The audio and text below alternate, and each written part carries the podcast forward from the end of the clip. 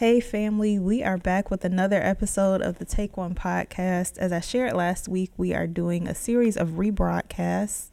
Um, as we take just a mini break, we'll be back in February with brand new episodes. Um, but we thought it would be great to start off the year talking about spiritual disciplines. Um, again, this is also referred as contemplative practices or just intentional time with God. This is part two with Allison Bradsher, um, who's uh, actually right now a spiritual director. At the time, she had just finished um, a two year program at Moody Bible Institute. You also know her as your Sunday school teacher. Um, but we go a little bit deeper into how to spend time with God in our families, in our everyday life, even when things are busy. So I hope you enjoy this episode. This is Spiritual Disciplines Part 2 with Allison Bradsher. Hey, Peter, would you schedule uh, you know, the woman at the well for me. Uh, I'm gonna take one, baby.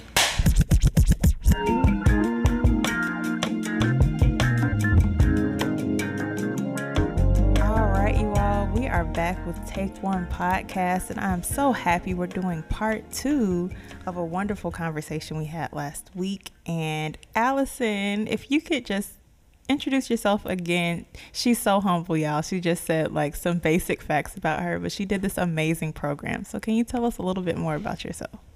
Um, sure. I, for the last two years, have been a part of a training program in spiritual formation and spiritual direction through Moody Bible Institute.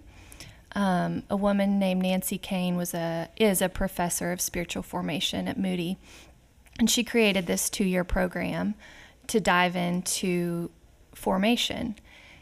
And I was interested in the program because I desired to walk with other people. I noticed that uh, I often was listening to other people in their life with God, and I wanted to know more about how to point people to Christ and how to listen well. And God really surprised me through the program that he really wanted me to take a look at my own life and my own journey. So I went into it thinking I want to be there for others, and yeah. God was like, "This is actually about you and your healing," mm-hmm. and it was incredible. Amen. So, okay, yeah, that's Allison, y'all. She led us through a wonderful practice last week, and we talked about spiritual disciplines. Um, and it just so happens that we also have Richard Reeves here, our lead pastor, and he talked about Sabbath this past Sunday, yeah. which is a spiritual discipline.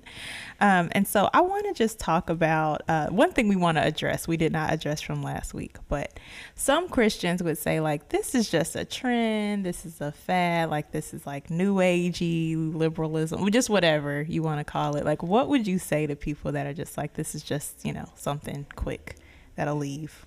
Yeah, yeah. Well, I'm probably a good one to answer that because I am the chief skeptic of anything new. Um, and yet, as I have processed um, the practices over you know the last few years, really, um, I do believe it is essential in this moment um, and central for all times. And you know, some talk about the rule of life. I'm reading a book now that I highly recommend by John Mark Comer called The Ruthless Elimination of Hurry. And, uh, and that's really where he leads is to uh, a rule of life, which is basically structuring your day around um, meeting with God. And, um, you know, I think maybe another way to talk about it is Sabbath. Um, you know, I preached Isaiah 56, 57, and um, literally three times in chapter 56, he talks about how Sabbath is the element of the children of God. I mean, this is, you know, it almost sounds like, well, practice the Sabbath and God will save you. but no, it's that is coming to God with who you are and accepting Him and His grace and His mercy. Um, that is the way. That is faith. And so, um, you know, I think that what we need to understand is that Sabbath rest is not a day, um, but it's a lifestyle, it's a means. Jesus said, Follow me, take my yoke. And his yoke was a way of life. Um, it, it's take my rhythms of life, take my way of life, follow me. And we think about Jesus, and he was never in a hurry. Mm-hmm. Um, you know, uh, and he was never rushed. And you know, we can't imagine him saying, you know, "Hey, Peter, would you schedule, uh, you know, the woman at the well for me. Uh, call my assistant Peter. That's right. And uh, no, he always had time, and uh, he was never in a rush, even when, um, you know, the soldiers or the uh, captain's uh, daughter was dying. He's like, he said, "Please come, come, come," and he wouldn't get in a hurry. It's like, I, "I'm coming. I'll be there. Just trust me." And so I think this whole lifestyle of capturing space in every day and in every hour and every making that, you know, replacing hurry with space for God and really connecting our souls to Him and, and drawing Him deep in our lives and processing all of life uh, through Him. That's what we're called to, and that's really, you know, what the practices are used for. They're a means to that. And like you said, we're following Jesus and the mm-hmm. rhythms that he had, and he certainly had rhythms of solitude mm-hmm. and silence and prayer. And so many times after um, his active life, after he had taught or healed, he would go away to a mm-hmm. lonely place, or he Yeah. would stay up all night and pray, or he Yeah. would tell his disciples, Y'all go ahead, and I'm going to go up on this hill or mountain. Um, so he certainly had those contemplative rhythms that were part of his um, life with God, as well as the active things we saw him doing. Yeah, That's good. a good point. So, yeah, so we're talking about spiritual rhythm. So, how can we do this in any season of life, right? Because there are some, like, you know, just if somebody just had a baby or they're trying to, like, just get rest, or to the college student, to, you know, even to children, like, what would you say? How can we all create these spiritual rhythms in our in our lives? Yeah. Yeah, that's a great question. I think busyness and hurry are certainly things that distract us from these pockets of space. I also think that we have discomfort and fear around creating space. And so, learning to hold space is something we have to practice. Nobody has to teach us how to fill space. Mm. yeah. And even when we think we're very busy, there are pockets of time. There always are. And we actually avoid them. Mm-hmm. So even in the busiest seasons of life, and I have had busy seasons of life, there are pockets. And if we look for them, God will help us see them. And if they're 10 minutes, that's okay. Sometimes we can get overwhelmed thinking "Oh, it needs to be hours, it needs to be a weekend, and those are good. But we can also look for small pockets. And I noticed this avoidance that we have, this discomfort that we have with stillness and with space in my children. Um, they, we were recently down at the beach for spring break, and they were just always asking, What's the next thing we're going to do? And whether we were at the beach, they'd say, I'm ready to go back to the camper. Or we're at the camper and they'd say, I'm ready to go back to the beach. and I realized they are feeling bored, like they don't want to be bored. Mm. And they were feeling any bit of space that opened up in what they were doing or what they were thinking about or what they were playing, and they immediately wanted to fill it. No one has to teach us to do that. Mm. And so I told them, yeah, I think y'all are feeling bored. When you feel that feeling of I have nothing to do, I have nothing to think about, and there's empty space, I want you to try to just be with it. I want you to try to get comfortable with that feeling. If it feels bad, that's okay. And it was really, it was pretty incredible because my oldest, um, who follows directions, and so she's gonna do what I asked her to do. She was we were out on the beach one night and i could tell you know she was getting bored and she's just kind of looking at the water and she starts to cry. Mm. and i went over to her and i said hey are you okay? And she said i don't know why i'm crying. And i said it's because you left space for Mm. that to come up and that's okay and that has happened to me before mm-hmm. when i leave space that tears come and I don't know why. And so I knew how she felt. And so I think there's also some discomfort around leaving space. So we avoid it as well as the fact that we're that we're busy. So we have to mm-hmm. look for it. We have to take things out in order to create the space. We have to take things out of our calendar. We have to take things out of our thoughts, out of our um, active lives.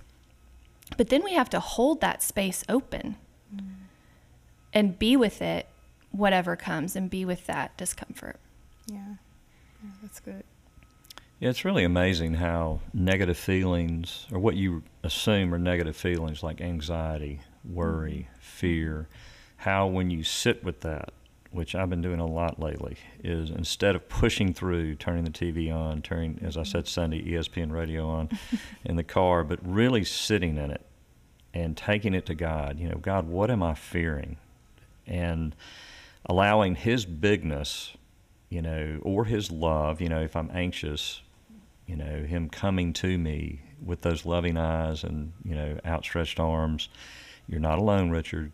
You know, just the reality of that is, uh, but the only way to get there, the only way to experience that deeply is to sit in it and to really look at, okay, I'm anxious because I'm human and I'm really approaching this as if I want to be God. I want control. Mm-hmm. Mm-hmm. Yes. And I'm not in control.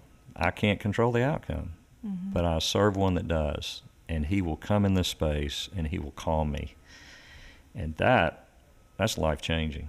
Um, and you just think about it, if you listen to every emotion like that, uh, and you really, that's revolutionary. Yeah. So. Yeah, good. that's really what contemplative practices are inviting us to mm. is to let go yeah. of control and I think that's why they're so uncomfortable. Oh, yeah. is because we want to manage God. I mean, even when we come into prayer, we've got our agenda. Right. And when we create space through silence, removing words, or through stillness, removing action, or through solitude, removing other people, and we create that space, then we offer it to God. Mm. And so we're not seeking anything when we come to it. We're not seeking a special insight. We're not seeking um, an image or words. We're not seeking even to avoid words. We're basically saying, I let go of this time. I offer it to you. And what do you want to bring up for me? And that has been the most meaningful part of these practices for me is to not come in with an agenda. Mm. To not come in with my litany of prayer requests, to not come in with, well, I hope, you know, that God gives me some wisdom about XYZ, but to come in with my participation is to create the environment and God will do the rest. Yeah. And sometimes He brings something up for me to sit with, and sometimes He doesn't. But that letting go of control is mm-hmm. something that we really have to notice about ourselves that we default to control. Oh, yeah. And that it feels very uncomfortable to really give time over to God because we don't know what's going to happen. Right. Yeah, I think that's so interesting that you're just like, we don't come with an agenda. And because I know some people are just like, it doesn't work for me. Like, what, you know, insert mm, whatever. Yeah whatever practice like it doesn't work for me and it's just like well it's not you know right you're not controlling it you're not like trying to squeeze out this whatever it's just like we're offering this time to god and yeah i, I do i definitely have like taken some time with god and thought i was okay and started crying and then been like where did that come from mm-hmm. god and, you know but mm-hmm. like I do think in in our culture of busyness, we just get so busy doing. We're feeling these feelings, but we just like quickly turn them off and then they end up coming up like in the worst time or yeah, you know yeah. like you're going off about you know dirt or something right, and it's just right. like where's all this, all this anchor from and mm. a lot of mm-hmm. times we haven't processed certain emotions you know or right. given them to god or giving the situation to god because i'm not in control just all those things so that's just great stuff um, so i'm gonna you did talk a little bit about your daughter but how do we like raise up the next generation to be doing these things. So mm. how can how can parents create these spiritual rhythms with their children, you know, even if they have like a shorter attention span or whatever, like how do you how do you make this like a way of life for your family? Yeah. That's a great question. I want to first say that I have plenty of moments where I'm impatient with my kids. So I'm about to tell you the highlights of my parenting. Yeah. So don't think I'm a special person. I have yelled at them. I have been short with them. Um, So I'm not a perfect parent by any means, but I do have a desire for them to have these things and for them to have these rhythms in their life. So I think some of the things that I've um, tried to be aware of one is just that they see it in my life, that it's normal to them when they see me in the morning that I'm up and spending time either in prayer or quiet or scripture, that they see me doing those things, that they see me sitting outside and looking at the sky and doing nothing. And that I help them notice look at these colors, look at these birds, um, that they see those things. I also want to expose them to lots of different tools.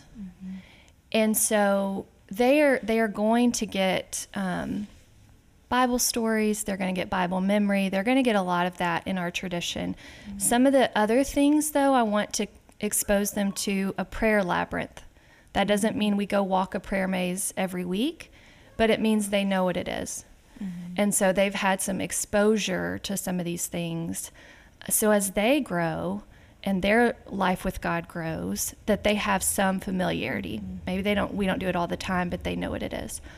Um, and then the last thing is just helping them to slow down and create space and notice God. Hmm. I noticed the other day that one of my sons was being really kind to his brother.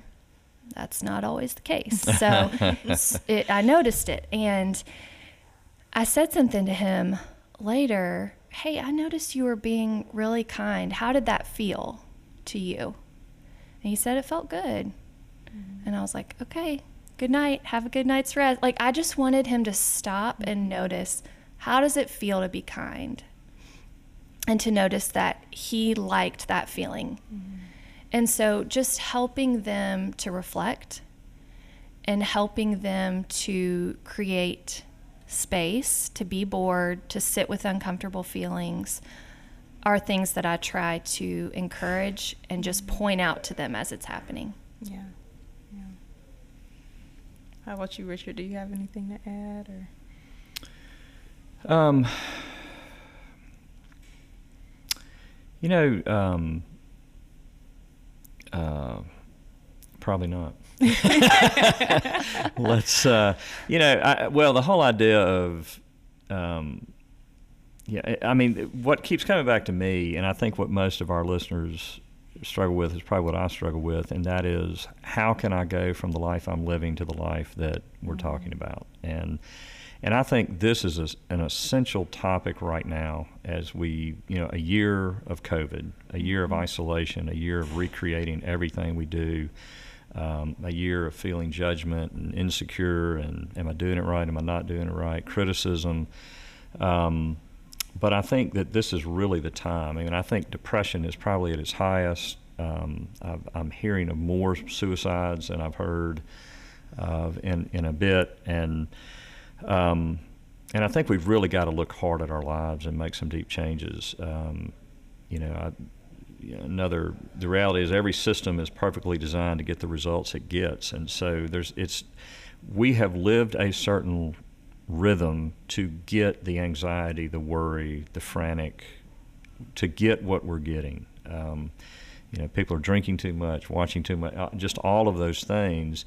Uh, we have been working a system. So, is, does Jesus have a better system? Does he have a better way? And that's what I think we all need to really slow down and go. This is, yeah, this is not a fad. This is something that we really need to connect with. Because if we're not connecting with God, we're missing the entire feast, the entire, the, the whole purpose of being a Christian. Um, and so, you know, I, I think we have to listen to this and we have to begin to make changes. And what kind of people would we be? I think we'd be much more attractive to the world if we were known as a people that really connected deeply with God um, and knew God. Um, so, yeah. Yeah. So, with that, we're in the season of Lent right now. Uh, and I just wanted to, what are some practical ways that we can all be preparing our hearts leading up to Easter?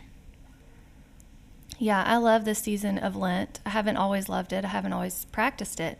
Mm. Um, but it's the season 40 days and a few Sundays plus before Easter when you take something out of your life in order to create space to be with Christ in his journey, to be a friend to Jesus, and just to notice what God wants to do in you um, during that time. And so it's not really a cute little challenge.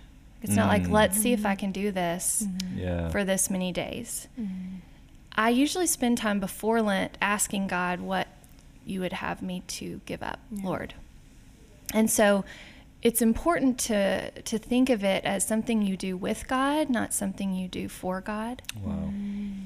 And sometimes I don't even know why the Lord kind of put something on my heart. I had one year where I felt like the Lord was asking me to give up helping people, doing things for people. and I said, okay, I'm going to give up being there for others, basically. Enneagram And 2. That's yeah, right, that's right. yeah. And the first day of Lent, I went to pick my twins up from PDO, and their PDO teacher had broken her arm. And all I could think was, I've got to take her a meal. She has a broken arm. God, maybe I'll start tomorrow. and surely you didn't know that she was going to have, you know, I, I need to take her a meal and then I'll start this process. And I felt like the Lord was like, no, no, no, no, no, no, no. I knew this would happen the first day. Yeah. You can do this. Don't do anything for her. Mm. And what came up for me was that impulse that I have to do things for people um, to get their affection. So when I sat with it longer, I realized this, I did not, I didn't think this PDO teacher liked me. I mean, I, I could feel it like the whole year long. She would kind of have like, bad reports about the kids and I and so I knew taking her a meal was really about me trying to get her to like me. Wow. Yeah. And so that space that was created in my life, God used to show me this is a part of you um, that's compulsive. And when you made space, you could see that you were really operating out of that part of yourself that feels separate from God. Um, and so, and it gave more space in those 40 days to sit with the Lord, to not be doing stuff for other people. And so we create that space to see what God wants to do with it. And Jesus made that space for God's will and for God's love Mm. to overpower him and consume him. And so we follow him in that. We follow him to opening up as much as we can to God's will, to God's love, and we sort of walk that walk with Jesus towards towards the cross as as a friend to Christ. Yeah, that's good. Wow, that's good. Yeah, I think that that space, you know, I, my thoughts go back to Sabbath of um, Deuteronomy five fifteen, where it's not just a day off. You know, it's it's not just you know it's it's to cease work, but for a purpose. And Deuteronomy five fifteen um, says, "Remember." That you were slaves in Egypt, but God delivered you by His outstretched arm. And for New Testament believers, it's literally Sabbath is creating that space, a day, if you want to just say Sabbath day, but really as a way of life, spaces where you are genuinely remembering and marveling at the reality that Christ lived, died, rose, is coming again. And that is power for whatever you're facing, um, you know, in, in a, a real way. And that's how to drink in the beauty of God and the life of God. It's to remember in very practical ways that I'm not an orphan, I'm not alone, I'm adopted through the finished work of Jesus. I've been delivered. And um, yeah, that's power. All right, so I'm going to switch gears a little bit, but not really. Uh, this is really connected. But um, Richard, you were talking about in your sermon how that inward life, that time that we're spending with God, really does like pour out into our actions in the world. Because I, I don't want people to get this idea that it's just like we are just like staying in our houses, Right. you know, doing these practices and communing with God. Because there's there's really no way you can commune with God that way and it not affect the way you live. So how how do these things play out in our like everyday actions in our communities um, with our families? Like how does it all play out? Yeah, let me just hit that real quick because in that passage, and I had never seen this before, um, but in Isaiah 56, um, it, it begins with calling us to a life of justice and righteousness, and um, and then God says, keeping the Sabbath. And I thought, what in the world? I mean, in, in our experience, those involved in justice issues, you know, are the most worn out. You know, those working for nonprofits statistically are just tanking. And so, what does Sabbath have to do? And really, and, and Alice and I talked about this too um, a couple a month or so ago. But um, she opened my eyes to that reality and made the connection, but of this passage. But and that is, there is no way to be connecting with God deeply and Him not be dealing with the idols of self-centeredness in our lives, and turning our hearts toward our neighbor, because the the soil that God is trying to produce in our lives is the fruit of the Spirit love, joy, peace, patience, kindness. It's focused on relationship with others. So it has everything to do. If we're not doing justice out of Sabbath, then it's unrighteous and it is going to kill us. Um, and so a life of connecting with God will lead us to our neighbor and will lead us to love and will lead us to a life of justice. That's the whole idea. So. Yeah, and I think that we, uh, I think Thomas Merton says we do violence against ourselves Yes. when we our busyness sort of kills that inner peace Yep. and kills that inner connection to God as the source of our being and our life. And so we can do a lot of activity Mm. disconnected. And so, what is our source when we're doing that? It is ourselves, and it is our ego, and it is our sense of, I want to be liked, or Mm. I want to achieve, or I want to acquire.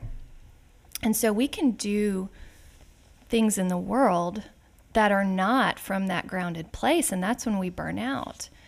But as we connect to this inner reality, then what we do in the world is from that place and from that source. And we're cooperating and collaborating with God and with His Spirit in us and His Spirit in the world. Um, so I think we must make time for that space in order to be active in the world. And I really believe that contemplative practice is the path to unity.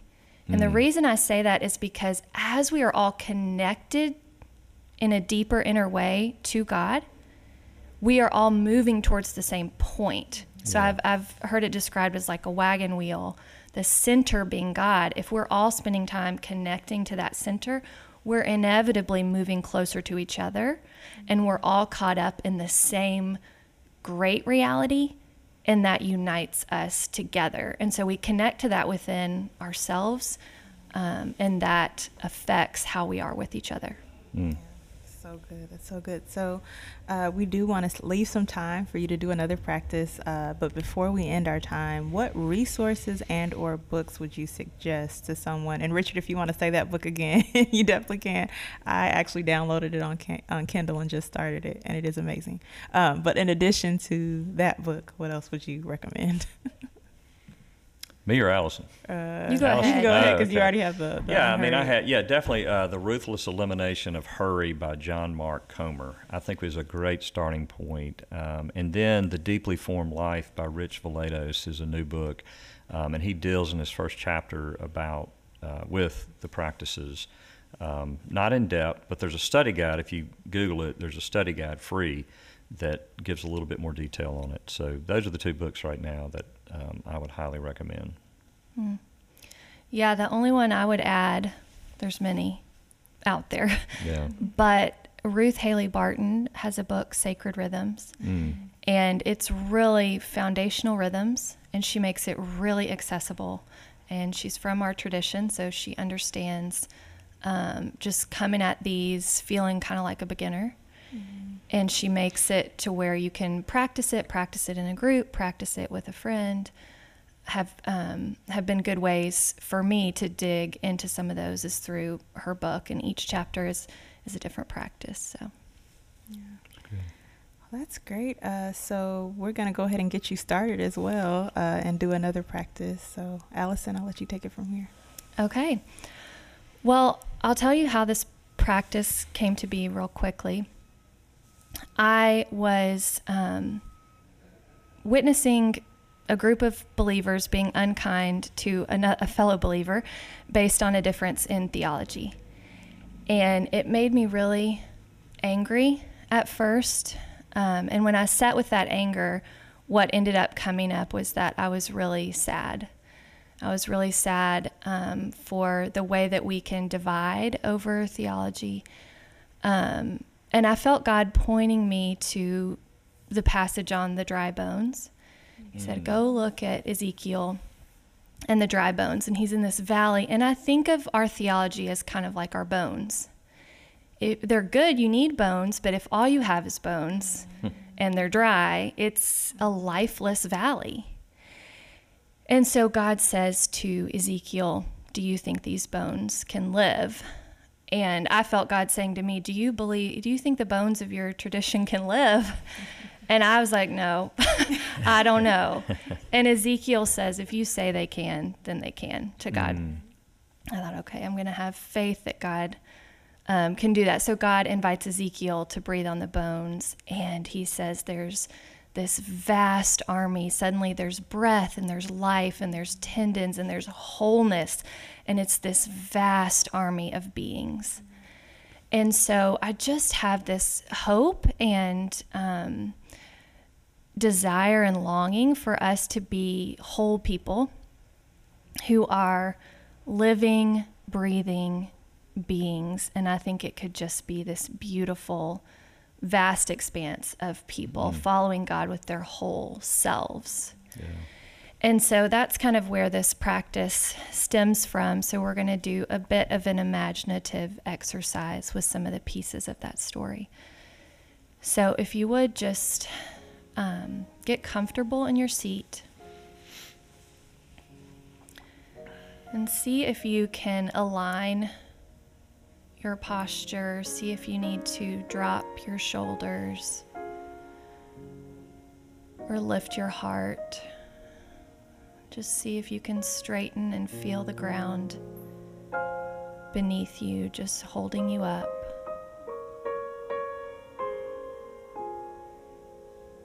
And just see if there's anything that you can thank God for in this moment right now, even if it's just the chair you're sitting in. Thank God for where you're noticing Him right now.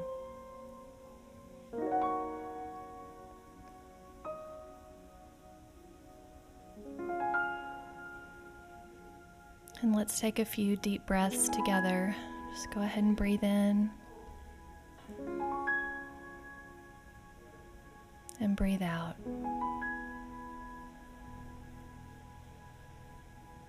And breathe in.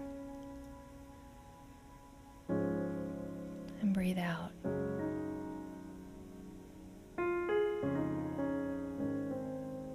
And breathe in. And breathe out. And just let your breath return to normal. And just see if you can bring to mind the bones, the bones of your knowledge of God. Just notice where God might be inviting you to any places where those bones might be dry or broken. And just offer your understanding to God. Holy Spirit, is there anything you want me to notice about how I see you?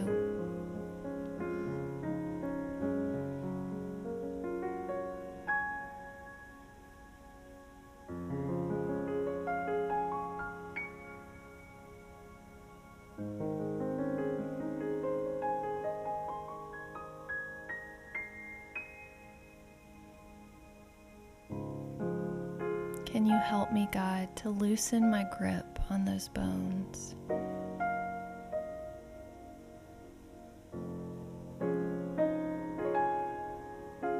To thank you for the ways that they support my understanding.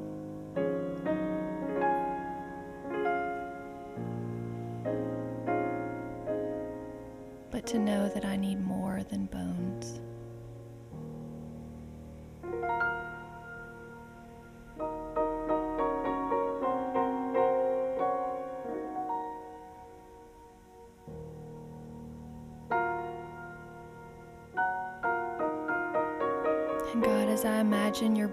Just breathing life into those bones, you, God, are the life of my life. I cannot make myself breathe, I cannot keep myself alive. So, God, would you help me just to make space right now through my breathing? Observe your breath as it goes in and down, up and out.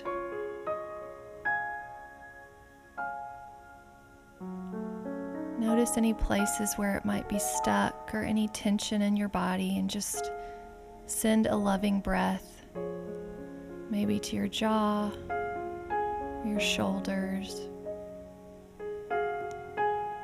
in your chest or your back, just send a loving breath to those places where you're holding tension.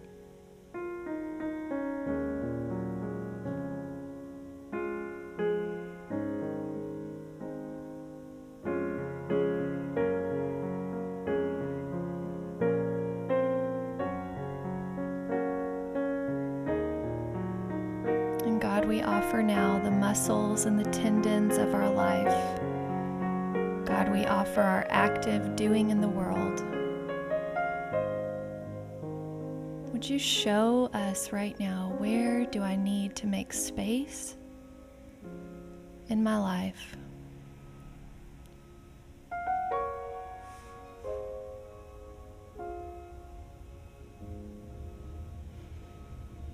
Where in my active life am I exhausted?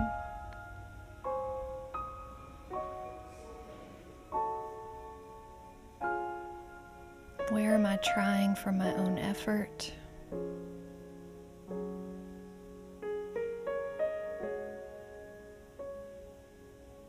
Am I doing things to please others?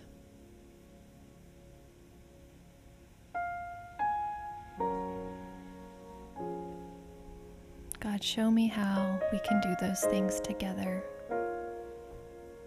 Show me where I can make space in my calendar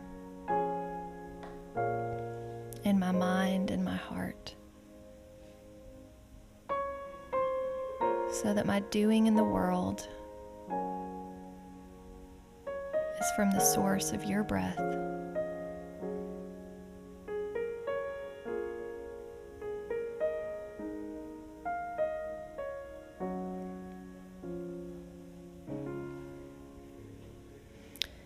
God, I thank you for this time. You know how hard it is for us to make space. You know how uncomfortable we feel with emptiness. That when we create space, we feel our own empty spaces. So, God, would you help us to trust that you will come, that you will meet us in those spaces, that those spaces must exist in order for us to meet with you and connect to the life of our life in our being. Jesus, you showed us how to do that, and we see where it took you. That it took you all the way to the cross, that you were consumed by the love and the will of God. And so help us to follow you to that place. That we might be consumed with the love and the will of God for the sake of the world. It's in your name that we pray. Amen. Amen.